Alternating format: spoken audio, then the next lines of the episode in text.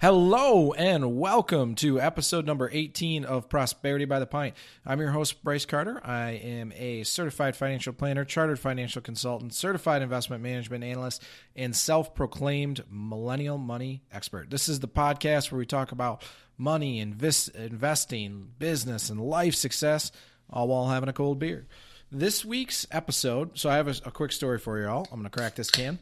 Um, a, this week's episode, I'm going to be drinking a beer out of Texas. I'm actually going to be drinking quite a few Texas beers over the next few weeks because one of my biggest fans is in Texas, and I happened to meet him a couple weeks ago. Travis Brewer, how are we doing?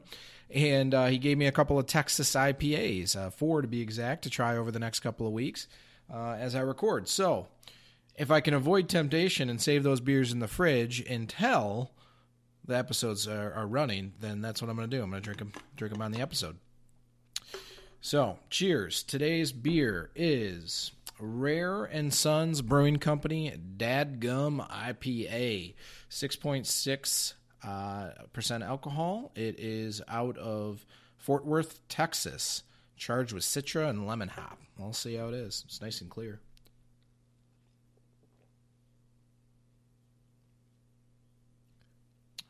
Well, that is lovely. It's a delicious citrusy IPA. So today I wanted to talk about financial literacy, uh, the dogma around talking around talking finances, and uh, how how we shouldn't be. We we should be talking money more often. So traditionally, there's three things that you're not supposed to talk about during uh, you know with polite company, I should say. Politics, religion, and money and finances, right?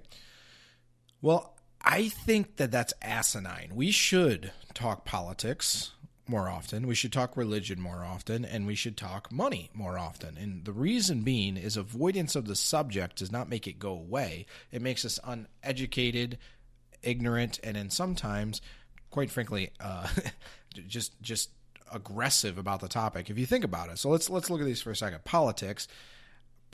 Politics has never been, at least I, I shouldn't say never been, but I think we can all agree that politics are pretty hostile right now. The environment around it.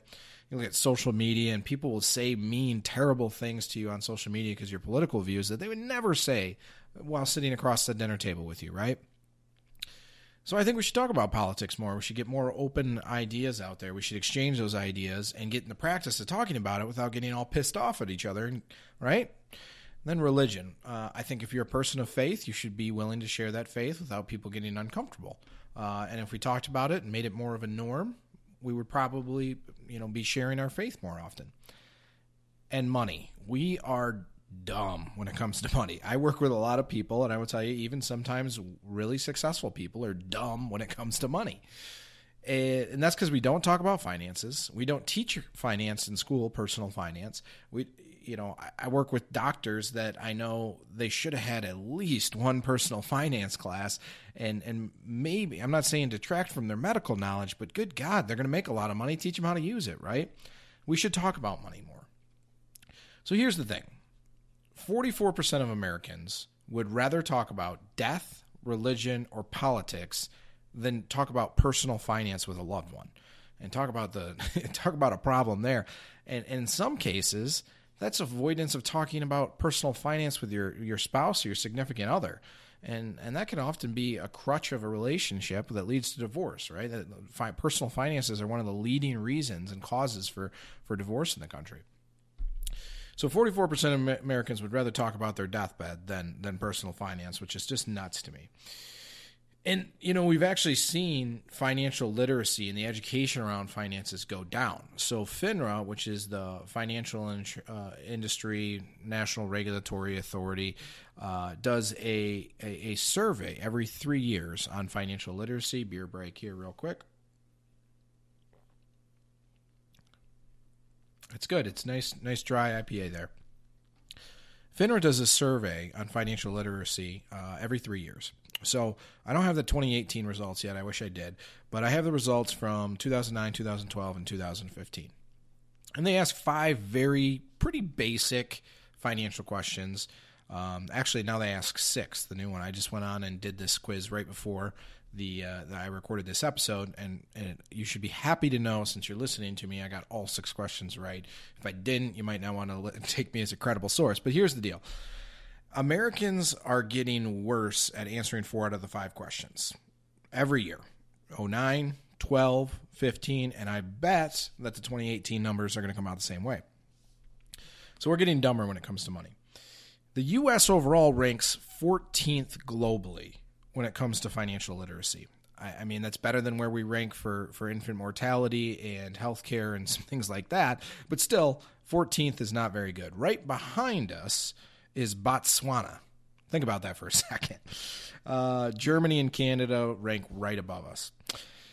Only 16, about 16% of US students are required to take any sort of personal finance class. Now, I know that I think the class I took, the Economics 101 in uh, in high school, actually qualifies as a, a personal finance because they have a small tidbit of that in the curriculum, and that is horseshit. That should not count at all because honestly, we didn't do a deep dive into credit cards, interest rates, uh, debt, how to do your taxes, mortgages.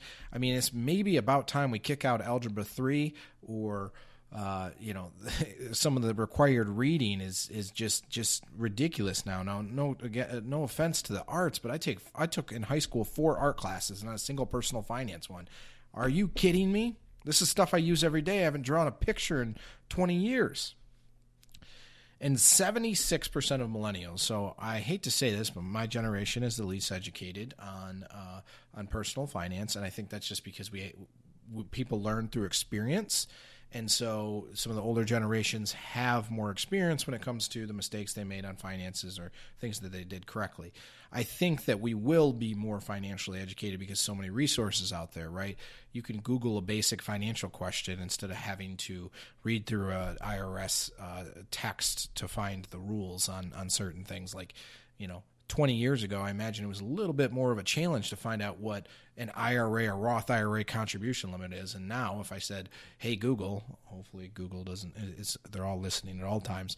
Um, doesn't light up here while I'm recording, but it's pretty easy for us to get some of that information. So I think that we will be more educated because as we come across problems, we tend to Google them, research them, uh, ask Siri. She doesn't know, but we, we tend to be a little bit more problem solving on that and use technology. But right now, we're one of the least educated generations.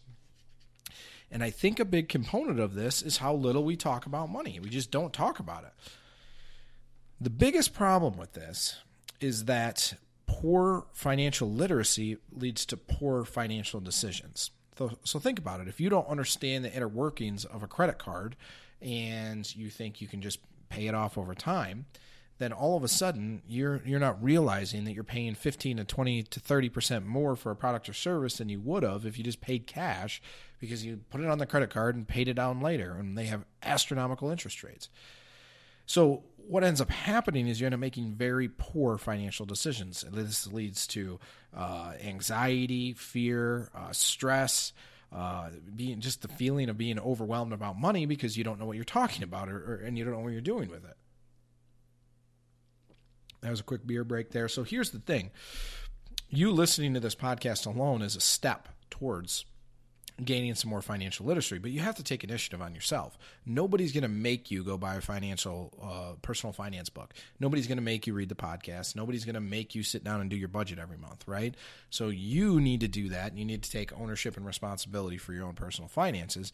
You just need to realize that by doing so, you're going to be better off financially. It's worth the investment and it's worth the time to learn about personal finance.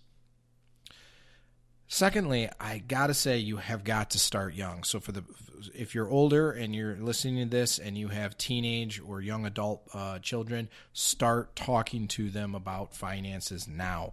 The mistakes that you made, don't be embarrassed. It is what it is, right? It doesn't change the fact that you made mistakes in the past or done things correctly by talking about it or not talking about it. Just talk about it so your kids don't make the same damn mistake. If you have younger children, start teaching them good money habits now now, I know a lot of parents don't believe in, in, in an allowance because they live in the house for free, right? The kids do. So why should you give them money? You give them money for doing chores so they learn the value of money. Otherwise, you're the one buying their shit all the time. Make them use your their own money for some of this stuff, right? So I saw a story on Twitter the other day. And it was from another, uh, you know, Fin Twit kind of guy, and he shared a story that his uh, his ten year old came into his room and put down a random assortment of crumbled up bills and and and change and stuff. And he said, "Dad, I've been saving for a long time. Here's two hundred and thirty nine dollars. I want to new buy a new baseball bat." And I'm thinking to myself, and the guy was was this is what he was saying. He's like, I'm thinking to myself, oh my god, I've done a good job. I'm a good dad. And we make mistakes, right? But eh, that that that was a pretty proud moment. I have a client that uh, her her daughter saved up, you know, mowed lawns, uh, did odd jobs, sold candy bars, and paid for half of her horse. She now rides that horse and has won up to I think it's fifteen thousand dollars in scholarship money. So she's doing like the 4-H kind of stuff by giving your kids an opportunity to take ownership of their finances, by educating them and talking about it, then it empowers them to not make those same mistakes, right? The other thing is, you know, kids start to ask questions. And I think that we answer them a little bit sideways because maybe, I don't know, we're concerned about them telling little Billy and little Billy tells his parents, right? But if a kid asks if you're rich or you're not, why not put the question back on them and say, well, what does it mean to be rich? Then it talks about the value of money as opposed to, or the values of the person as opposed to just the finances of it, right? And it will also help understand for your child when you say, no, we, can't afford that. It's not maybe necessarily that you can't afford it, but maybe that purchase doesn't align with a need or your values, right? So start talking finance with your kids as soon as possible. So I wanted to share the personal side of this is a couple things that that I do both in my practice as a financial planner and as a, a, a, personal person with a young child who's a little little young to grasp finances yet. She's just 16 months, but what I do uh, for clients is when they're getting the trust done, I often recommend that they they put in there that the child or grandchildren, if they're going to be younger when they're inheriting money, has to complete financial personal finance courses before they're allowed to start spending money from the trust. So what that does is, in, you know, it starts to raise that level of financial education. And by the way, if you're going to put that in your trust as a recommendation, you should probably do it yourself, right? Think about it. Unless you're, you know, really, really well educated on personal finance. The second thing, so what I did is, if I die and my wife die, there's a bunch of life insurance on us. We're worth more dead than alive, which is the way it should be, especially if you have young children uh, then my daughter would eventually inherit this trust fund. Well, what I wanted to do was make sure that she was empowered to learn about this and take an interest in it. So, at a certain age, age 16, uh, she's able to start picking some of the investments in the in the trust fund and start sitting in on meetings with the financial planner. At 18, she's allowed to start picking some more of the investments. And I have certain levels of restrictions on how much she can spend at certain ages, but a lot of that is der- derived from what she's doing in her personal financial life, right? So I don't want to see her spending living solely off the trust and not being a productive member of society, right? Unless there's a medical need.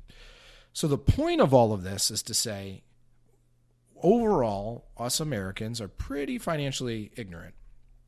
I think one of the the main drivers of that is we don't talk about money. We should, but we don't talk about money. And if you're a parent, you have a responsibility to start empowering your children at a younger age to start learning about money so they can avoid the mistakes that all of us inevitably make early on in our earning career. Right? So just talk about money more. Don't make it a taboo. Let's make it normal practice to talk about money at the dinner table. So maybe we can be a little bit more educated about it. That's this week's episode of Prosperity by the Pint. Be sure to follow, subscribe, uh, YouTube, Spotify, iTunes, Stitcher, wherever you listen. That's where we are. Cheers.